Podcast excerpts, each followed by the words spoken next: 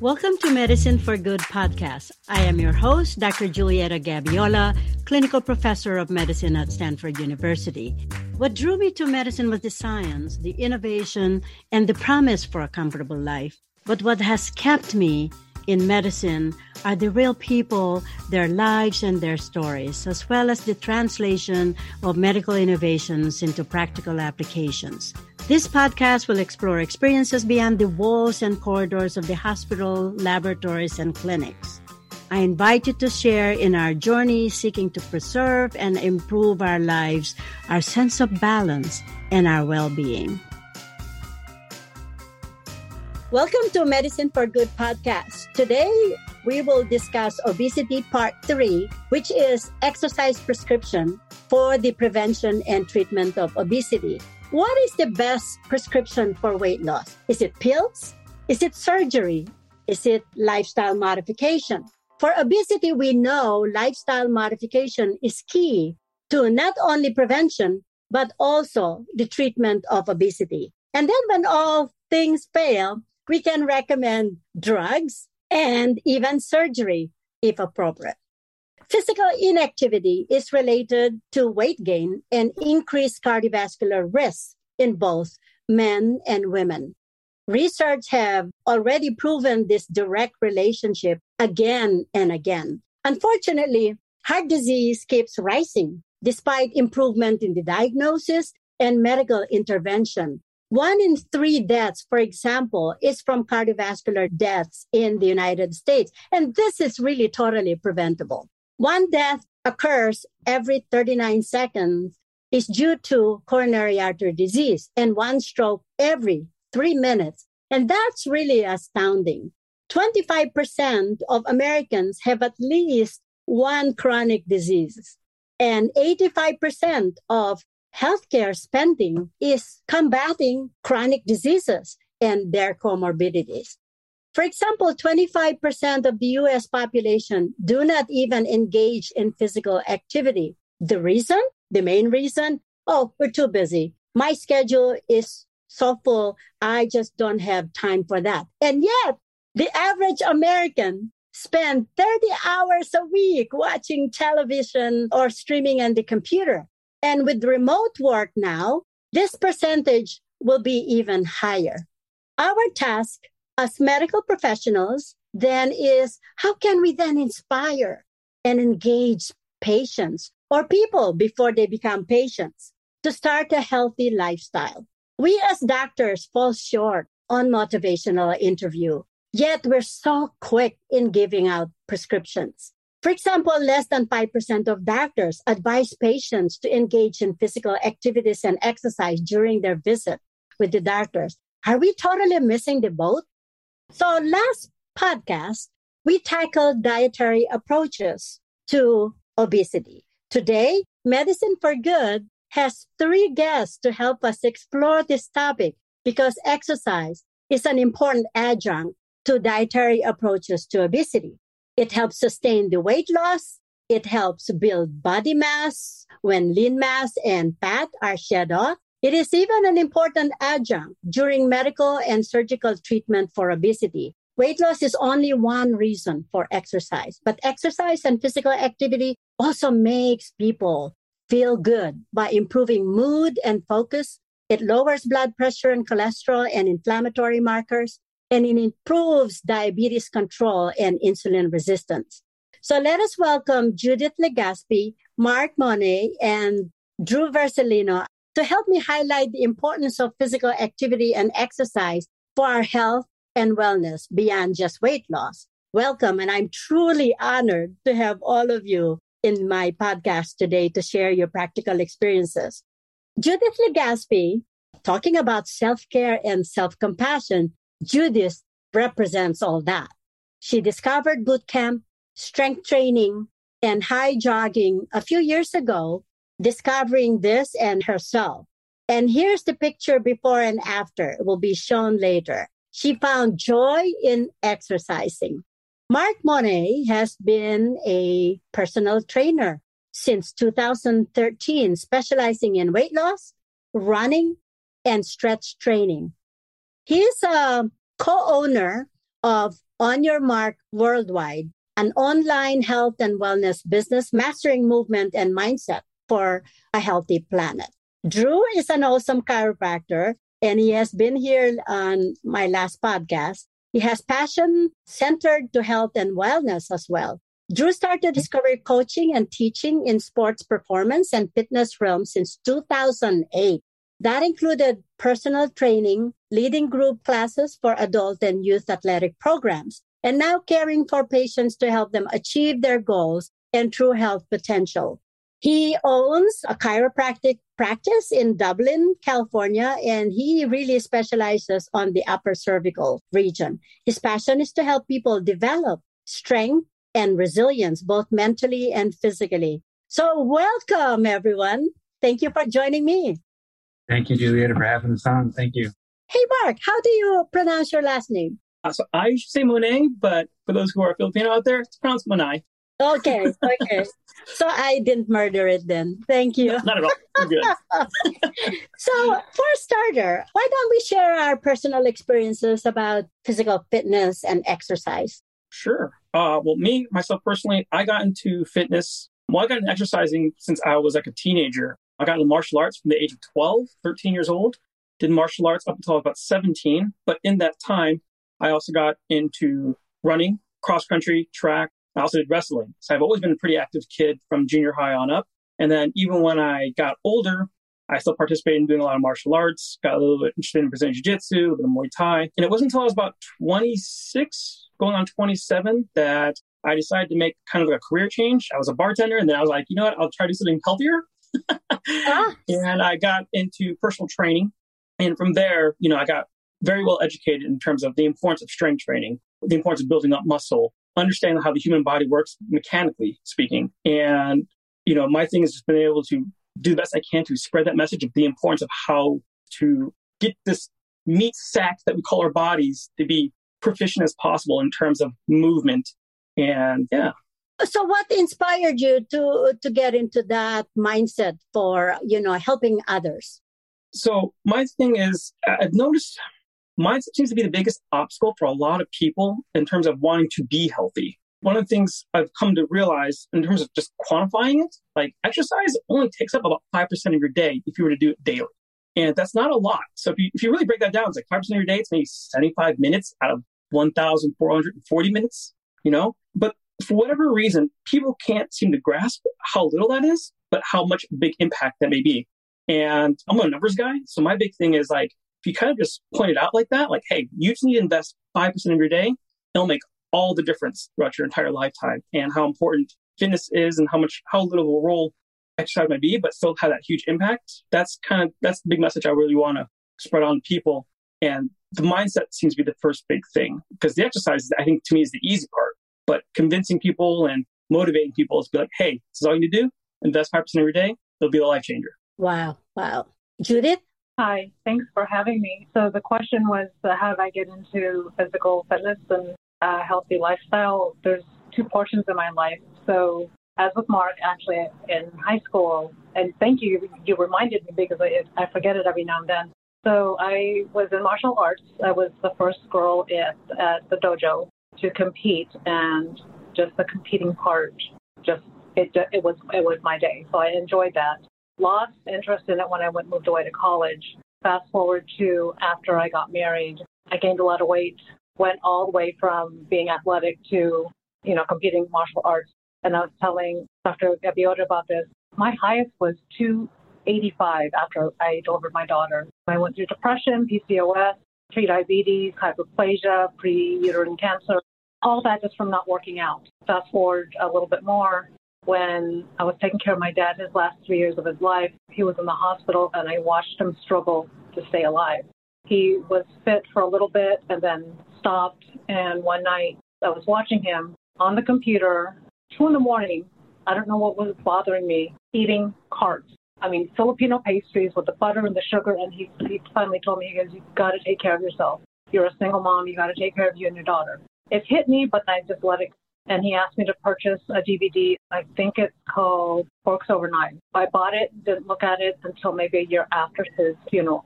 from there, it was a promise for me to get back into, just like you were saying, martial arts, the workouts, and that's where I got back into boot camp, CrossFit, power athlete. I think I lost close to about 100 pounds now. I enjoy it, and just as you said, that one hour, 90 minute portion of your life is like, it's a teeny bit, and it takes off a lot of the edge off of my life, like any of the stress.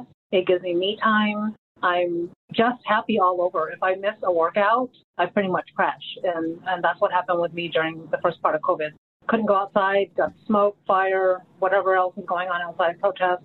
Probably didn't want to do anything, but it hit me. Got to get back on. A lot of people, yeah, just like you're saying, no one understands, or some people don't understand just the process of putting your workout clothes on to go work out. That was the biggest hurdle for me. And then driving to go work out past all that, it's fine. I passed all the embarrassing, embarrassing moments of my life where I was super heavy and trying to do CrossFit. I passed all that. And my message to a lot is don't be embarrassed because we all go through that portion. No one actually looks at you when you're struggling and you're trying to work out. If they do, honestly, I don't care. You got to put that thought in your head is like, I don't care what you're thinking. If you see someone who's heavy struggling, they're trying. And to me, that is hats off to you. That I mean, it's amazing when someone tries that and they take care of their bodies. So anyway, so that's working out helps me. And if I don't do it, I get really lazy and not happy. True. Were yeah. you always fit? Were you, were you always skinny? I had a couple years where I put on weight, kind of like in uh, fifth, sixth grade or so. But my history is almost identical to Mark's, which is interesting. Like I grew up playing football, Pop Warner football, did taekwondo for a couple years. Fast forward to like high school, college years, I got back into the martial arts, jujitsu, kickboxing and stuff, and and really into the strength conditioning world. I always worked out to some capacity. What's interesting is that I also did uh, bartending and bar backing and, and all that kind of, and then I found out I wanted to do more personal training and now I'm into chiropractic. So it's just really interesting to hear his story. It's like almost identical.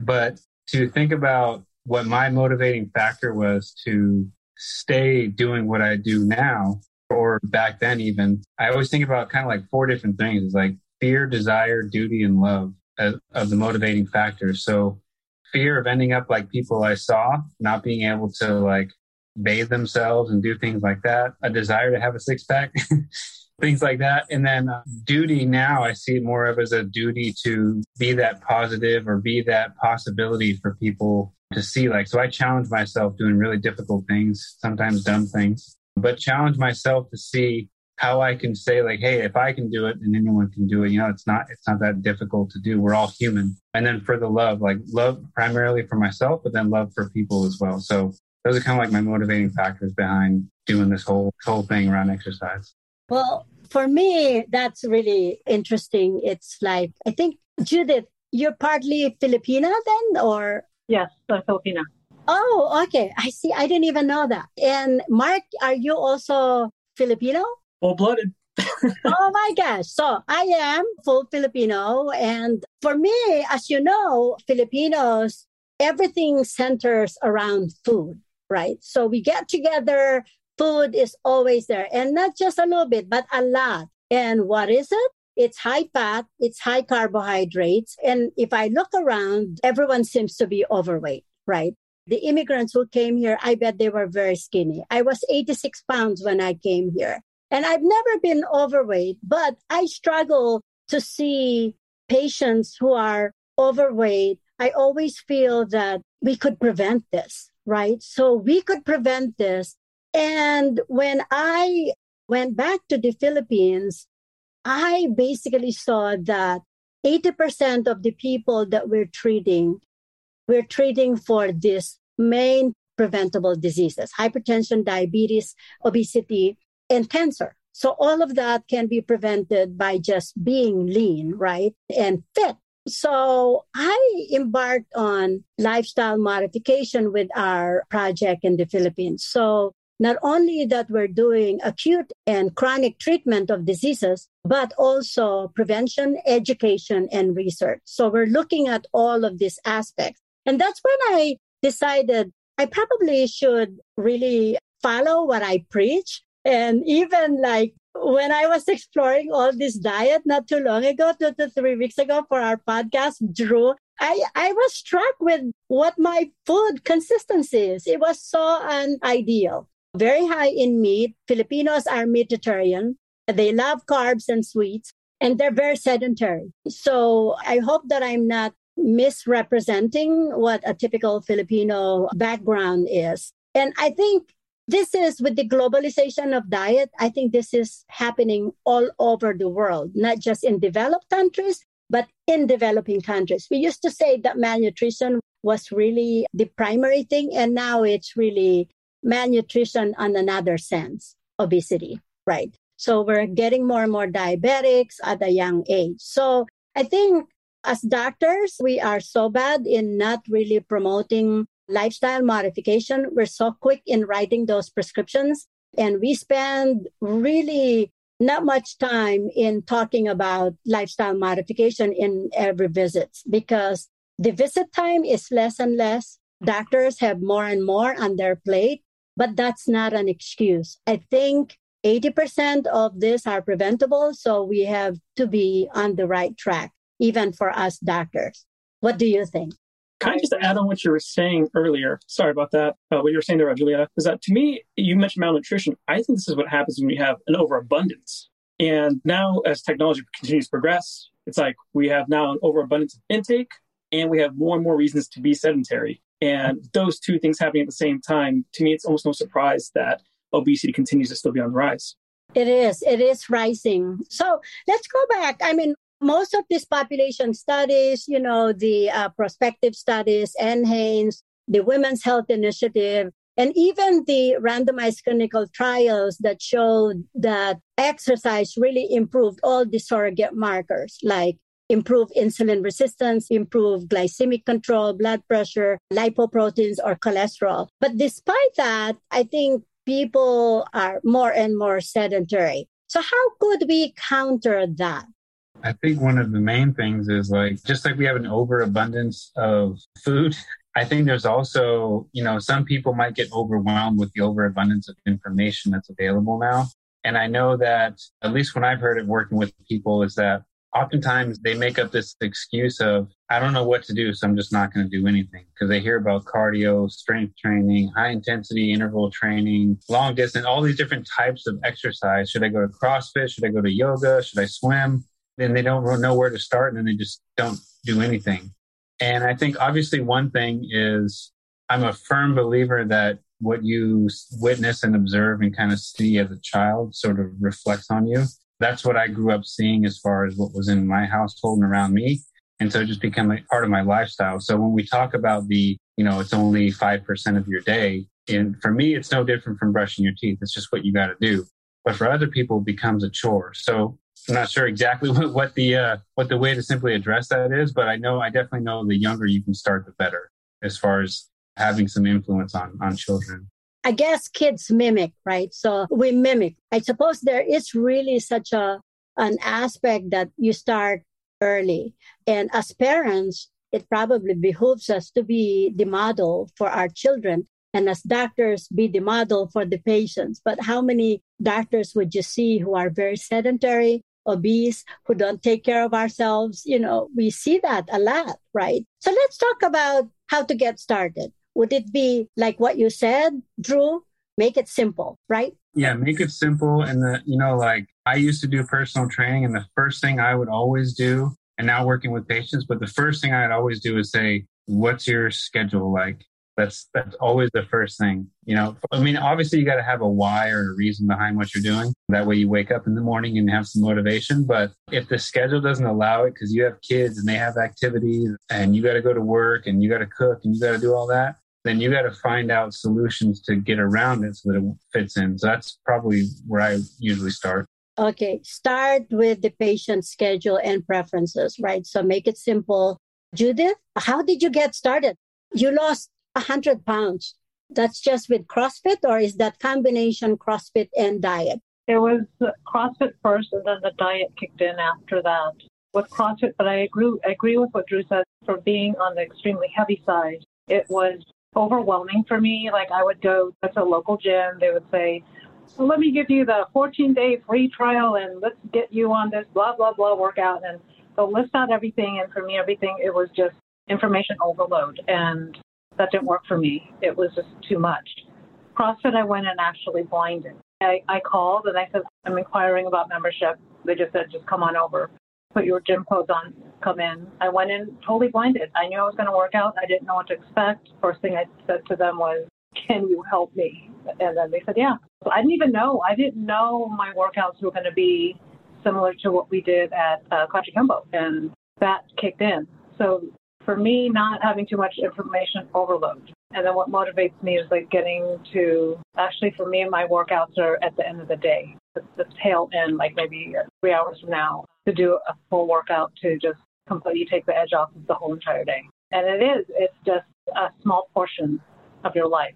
And it makes a big difference for that just teeny portion to you know, and I guess how you feel after your workout, right? Mark, tell us about how people feel and their mood, uh, what they share with you after they get into the workout mode. Most of them are just exhausted, but I mean, the big, the hardest thing when it comes to exercise is just getting it started, right? Just getting that first step going, whether just, you know, that first rep is to me like the, the snowball effect, right? You start off very small and then you can kind of increase the intensity moving forward or the duration of the exercise or the, whatever it may be. But just getting started is the most difficult part. But usually by the end, a lot of times it's more about looking back and like, look what you did today.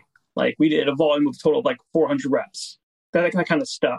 So getting it started for the workout is a huge, huge deal. What kind of piggyback right a little bit from what you guys were mentioning earlier about the how to get started. A lot of times when it comes to other clients and stuff like that, I usually ask them three basic things. How much do you walk in your own leisurely time? How do you sleep? Then we focus on the diet aspect later. But my thing is, I feel like a lot of people throughout their daily lives, stress plays a huge, huge role on everyone. And so when I talk about like leisurely walking, that's their time to de-stress. For those who are obviously in the medical field, cortisol is very anabolic to fat cells and very catabolic to muscle cells. And so my thing is find a way to de-stress yourself. Know how to deal stress management skills. Focusing on that. And then the other thing is how do you sleep? And last time I checked, I think I remember seeing a stat like the average person gets like less than seven hours of sleep a night, something like that, which is incredibly detrimental in terms of both recovery, neurologically speaking. Obviously, if you do a lot of workouts and you have bad sleep, you're not getting proper recovery and it's very difficult to actually promote muscle growth, things of that sort. So focus on the things that help you de-stress and focus on sleep. The exercise and the eating kind of work its way into that. Mm-hmm, mm-hmm. So there are this, what they talk about, the four pillars of exercise, right? So that includes flexibility, strength, cardiovascular, and neuromotor. How do we incorporate all of these pillars of exercise into someone's workout? If they are starting, for example, okay, there, I would start today. I will start with 15 minutes of workout and, and move up every week. So how would you incorporate all of that? Is it one or the other, or you sacrifice one over the other, or you could you incorporate all of those four pillars for exercise? For me, I think when working on it, it's kind of important to remember that there's subtle nuances when talking about like the difference between strength and cardio and all that. If someone's really overweight,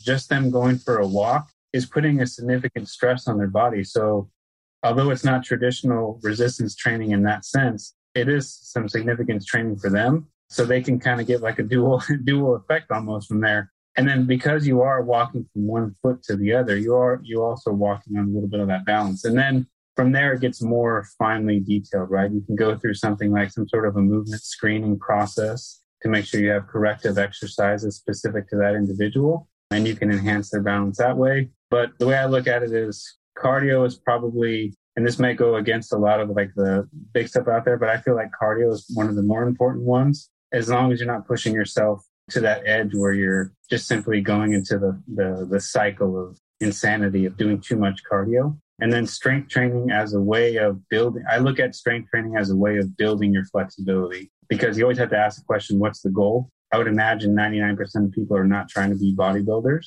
So you want enough strength to get around and do your daily tasks. Why not try to figure out a way how to do that where it incorporates your, your overall movement quality with it? I think on a, you know, I'm probably the oldest in the group. And for older people, flexibility and neuromotor is probably essential for us to prevent falls. So what do you think about that? So start from where the baseline of a person, you know, like what their medical background, do they have comorbidities? Do they have joint problems? Do they have back issues? And incorporate that. Are they falling? But I, you know, I truly believe in that. Like cardiovascular probably would be the foremost, and then you could incorporate flexibility, strength, and neuromotor activities. Yeah, Mark? I'm kind of curious what you have to say about that, Mark. Yeah, yeah, yeah, yeah. So I actually put flexibility and, and strength training going hand in hand. My biggest thing is a lot of times in the personal training field, we have something called a PAR-Q, physical activity readiness questionnaire. And through that, you're usually supposed to figure out the person's activity levels, where they have any pain issues, things of that sort. And then you can usually do like a movement assessment. And through the movement assessment, you can find a lot of muscular imbalances. Things like figuring out which muscles are weak on their body, which muscles actually may lack range of motion or flexibility. So, I mean, each person is very different in that aspect. So, if you're going to promote flexibility, I would also put hand in hand strength training behind that as well. Cardiovascular seems to be very subjective for a lot of people. And so, you know, I mean, if someone wants to run a 5K, that's going to be completely different than someone who wants to run a marathon, right? That is two different, completely different levels of cardiovascular. But if your goal is to, let's say, hey, I just want to get through my daily life without having to huff and puff going up the stairs in my own house, like that kind of stuff, all right, then you can program accordingly. You know, like, all right, well, how many steps do you know do you normally do in a day? Like a lot of people have like Apple Watches, Fitbits. You can kind of gauge a person's activity levels based on that. And of course, you want to make sure you, you properly program and stress them out just a little bit so that they're always trying to reach more and more steps, however that may entail. And then you mentioned uh, neuromuscular, correct? Yeah, neuromuscular, or uh, they call it also neuromotor. So that's for like older folks, you know, to prevent falls or to improve their uh, balance? So usually that's, that's your strength training as well. You mentioned balance and preventing falls. Usually a lot of times what prevents falls and stuff like that is usually focusing on uh, training your fast twitch muscles in that aspect. So there's two ways to train on fast twitch muscles. It's usually either go really heavy or move quickly, right? So usually if you're trying to train with older people, then you gotta be mindful of that. What's considered heavy for them. So again, it's kind of that that personal aspect, finding, you know, each person's subjective in terms of the resistance that you, you put them through. So, you know, last thing you want to do, you don't want to make some 70 year old person try to like squat four plates. You don't know that's 405 pounds. Don't need to do that. But you do need to make sure that the stress that they're going under is adequate enough for them to push themselves in a bit. So, of course, like I said, I mentioned earlier, like every person is different. But yeah, the goal is to not fall, have better coordination and balance, like fat, focusing on the fast twitch muscles is your best approach. I see. Judith, what have you experienced when you started your CrossFit and you were 100 pounds overweight? How did you find that in terms of your physical capability, like joints and ability to move around? How is that? Share with us. It was hard at first, but you know, they so they scaled my workouts according to what I can do, like with the, with the weights and how much I can run. And I was always the last one running back in after the workouts. My experience, it was a struggle, but then at the end of each workout, I felt happy. It would show, you know, we would log what, how many reps we did at the end of the night, and it would show this is how much you did compared to last week. And that was actually the motivation that kept me going because each time I went, I actually did more and I didn't even know. I did struggle. My breathing was horrible. It felt like I was coughing up a lung because, you know, I haven't done cardio in a long time. And five minutes on a bike was just, it was scary for me. And then the row machine, even what, 50 meters, which is really sad. I kept asking my trainer, are, are we done yet? And he just kept saying, no, you have to keep on going. Now I can probably row a good hour. I mean, there's sometimes going and I have to ask my daughter to pull me off the rower because I have a leg cramp. So you get better as you as the more you go, and yeah, you just have to keep on going. Yeah. So the answer to your question, it was it was a struggle, but you just got to keep on going. Mm-hmm, mm-hmm. Well, I, you know, my personal experience, I was never overweight, but I'm not really fit, right? So I'm very, very sedentary. And one time I said, I'm going to do this high intensity interval training, right? So I said, walked in there, you know, and I said, oh, I could handle this, you know, because it seems to me, I was just looking, I said, oh, I could handle this. And my goodness, after five minutes, I was down on the floor, like just totally exhausted. And some of the people there were older than I am, and they were a lot more overweight. And they looked at me and they said, Julieta, you have to be very careful because this might kill you. And I was like, oh my gosh, you know, uh, it could kill me. And so I think fitness, uh, I underestimated because I always say, oh, I could do this. a few days ago, I restarted tennis. I said, I think I could do this again. And the last time I played tennis was 17 years ago and I broke my arm from a fall, broke and dislocated my arm. And for 17 years, I haven't played tennis. So what did I do? I got a tennis racket and a pair of shoes. Last Monday, I started. Oh my God, the first 15 minutes, I was puffing and puffing like this, like, oh, I can't, I couldn't do this. But, you know, I completed one and a half hour uh, of course I can't walk that the end of the day. And until today, I'm like walking like an old lady. And I said, well, you know, what do you expect? Right. So I'm one of those weekend warriors. So tell me, help me. How do I overcome that? How do I overcome the fear that I can't do this? So help me. Well, the uh, first thing that comes to mind, actually, you know, I've been getting a lot more into uh, reading. I've got like four books now just about breathing. And by far, one of the most important things that we've noticed, if you look at the high end, like uh, extreme athletes, and then compare them to people with asthma and really bad breathing conditions, one of the things that they notice is that it's their ability to breathe properly according to the demands of the exercise. And so surprisingly, a lot of times people with asthma, they actually breathe too much or people who feel like they're short of breath, they actually breathe too much, so the oxygen can't actually get to the muscles because of this, you know, a lot of stuff with the Bohr effect and the cells and letting go of oxygen. But there's a really good book called The Oxygen Advantage. So that would be a really good book to read into. Has all to do about breathing and making sure that's that's the primary focus. So I would kind of start with that. It's so funny because this person who started my tennis training again is from Cambodia. And she actually said that when you hit the ball, you take a deep breath. And then when you get ready, you breathe out, you know? So, and it's a cycle of that. And I said, well, that makes sense. You know, I probably just don't breathe, you know, like, so that's interesting. So outline like all the benefits that the people that you train tell you of the benefits of fitness and exercise? Oh, I guess I'll go from there. So the biggest thing is just the overall lifestyle changes. So usually a lot of times when you want to get into fitness, you like the first step always the most difficult. But when you start telling like, hey, if you want these results, you need to start eating like this. Hey, if you want these results, you need to try to get like seven to nine hours of sleep. Hey, if you want these results, like, hey, you need to be more consistent with your workout watching that change is probably the coolest thing to see. Me personally, it's like, oh, well, oh now you're working out four days a week. Oh, now you're working out five days a week.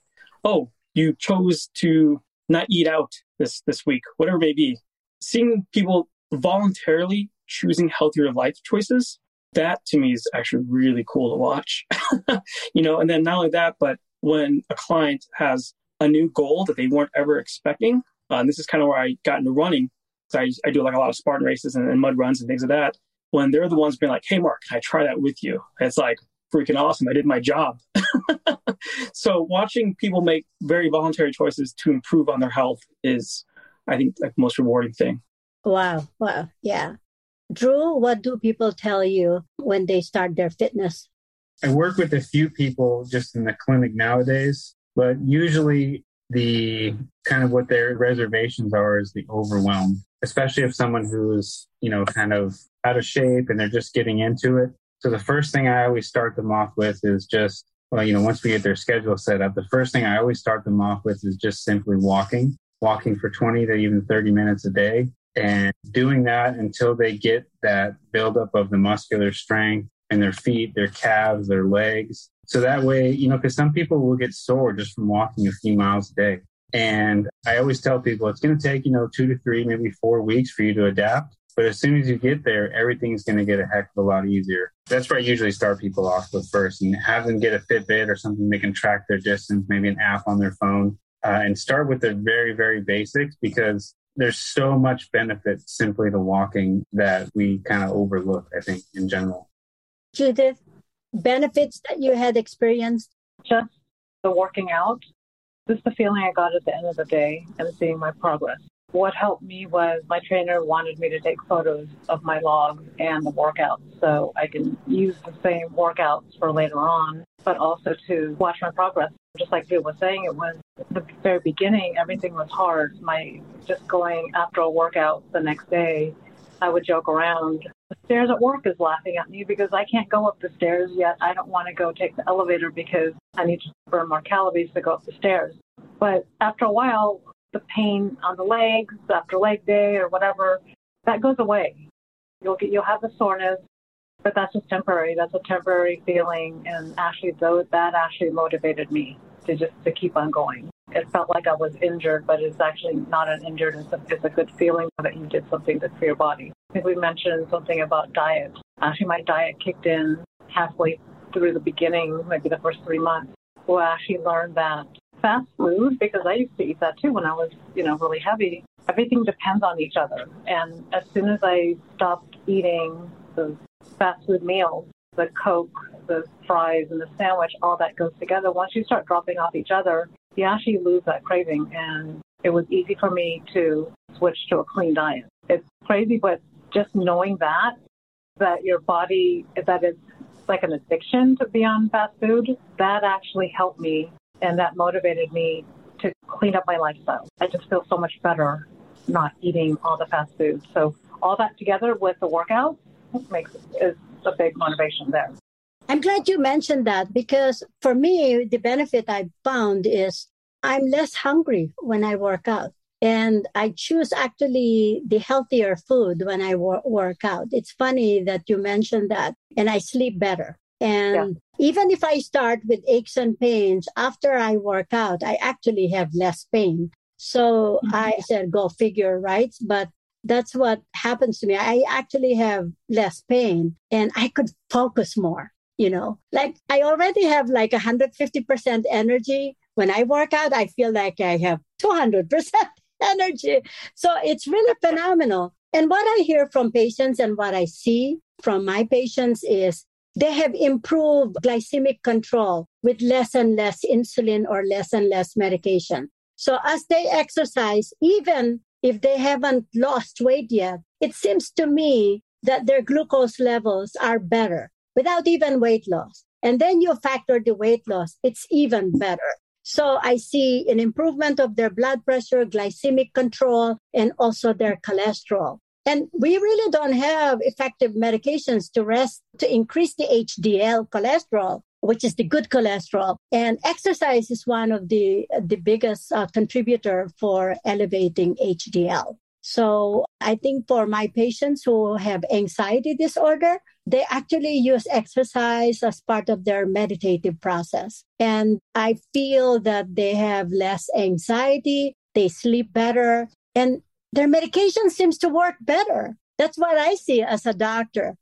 Yeah, I, I was going to add one thing as far as uh, when it comes to motivation for people, and I think this is really important. And Judith, I'm just I'm just kind of assuming with CrossFit, one of the things that's so beneficial about CrossFit and why so many people love it is the community. Yeah. You know, like I've been in classes where I was the last one, or and, and you know, like because I don't know what I was doing and all that, and I've been to several different gyms, and no matter which gym I went to, there's always people cheering you on to get through it because you're all kind of there. So I feel like that's one thing that's really important about exercise is finding a good support group. And then also, how is it at home? Like, who's your you know at home kind of community supportive that way? That's very I, interesting. Support group. Yep. Yeah. I forgot about that. You brought that up through the the community because I was always the last one running in, and I would take the classes at night, and you're running across. I don't know why all CrossFit classes or buildings are in some creepy uh, building, and at night you're running in pitch dark, and I'm the last one running only when they can see me, and then walking in the shadows. And last one that night, and they're still cheering me on. I can hear the back. Come on, come on, you got it. And that, yeah, that actually is a good feeling because when you finally get into the building and like, oh my gosh, I can't believe I actually did that, even though everyone was waiting for me. And it is, it's a good community. Yeah. How about intensity and repetition? So you figure out the mode of exercise is what you enjoy. You know, you start with the the person's level, right? their physical level of fitness. And then you find what really is enjoyable for them. And then how do you start building up the intensity, the duration and frequency of doing that? And how do you progress them to the next step? A lot of that depend, depends on their fitness goals. I mean, so I mentioned earlier, like the difference between like a 5K runner versus like a marathon runner. You know, you would program that differently from someone who who would be starting from scratch. And then from there, in terms of intensity and strength, I mean, I always like when I ask about goals, it's usually a balance between athleticism versus aesthetics. So are you trying to do this to look better or are you trying to do this to perform better? And that's that obviously varies between each individual. But in terms of intensity and all that stuff like that, I mean, like I said, it goes back to the athleticism and, and aesthetics aspect. Don't get me wrong, there is an overlap between the two. But, you know, if the goal is to overall just lose weight, I would highly recommend definitely higher volumes of workout. That being said, you know, obviously you want to be very mindful of where the starting point is, properly programming them so that as they are getting better and doing more reps, how to adequately increase the intensity or the, the weight that they're going to be using. Because most likely, a lot of times in that in those scenarios, you know, you are increasing weight or resistance. But yeah, that's that's where I would again figure out the person's fitness goals. It's more on the athleticism or aesthetic side first, and then move, go from there. Okay, okay. And we are almost at the end. So I would love to get your best prescription of an optimal exercise for anyone. Number one, get your squats down. get, get all your compound lifts down first. So typical squat, bench, deadlift, however that may entail. So it doesn't necessarily have to be barbell stuff as well. So I mean, if you prefer to use dumbbells, that's totally fine. You can even use resistance bands, that's fine as well. But get all your compound lifts down and then I'd get certain fundamental calisthenics down as well. So like I have huge, I definitely pride on like dips, glute bridges, and if you can, overhead pulls. Perfect. So that's your prescription, Drew. My my number one thing is I guess it's kind of centered around exercise, but breathing is by far the most important. Breathing mechanics. Mark hinted to it earlier, which is sleep. And then when it comes to the exercise portion, walking, running, and some form of crawling, as weird as that may sound, but oh. make sure that you have the ability to do those things without compromising the spine. So that requires mobility of the joints and it requires the core stability. So I kind of work at it from that from that standpoint. Judith.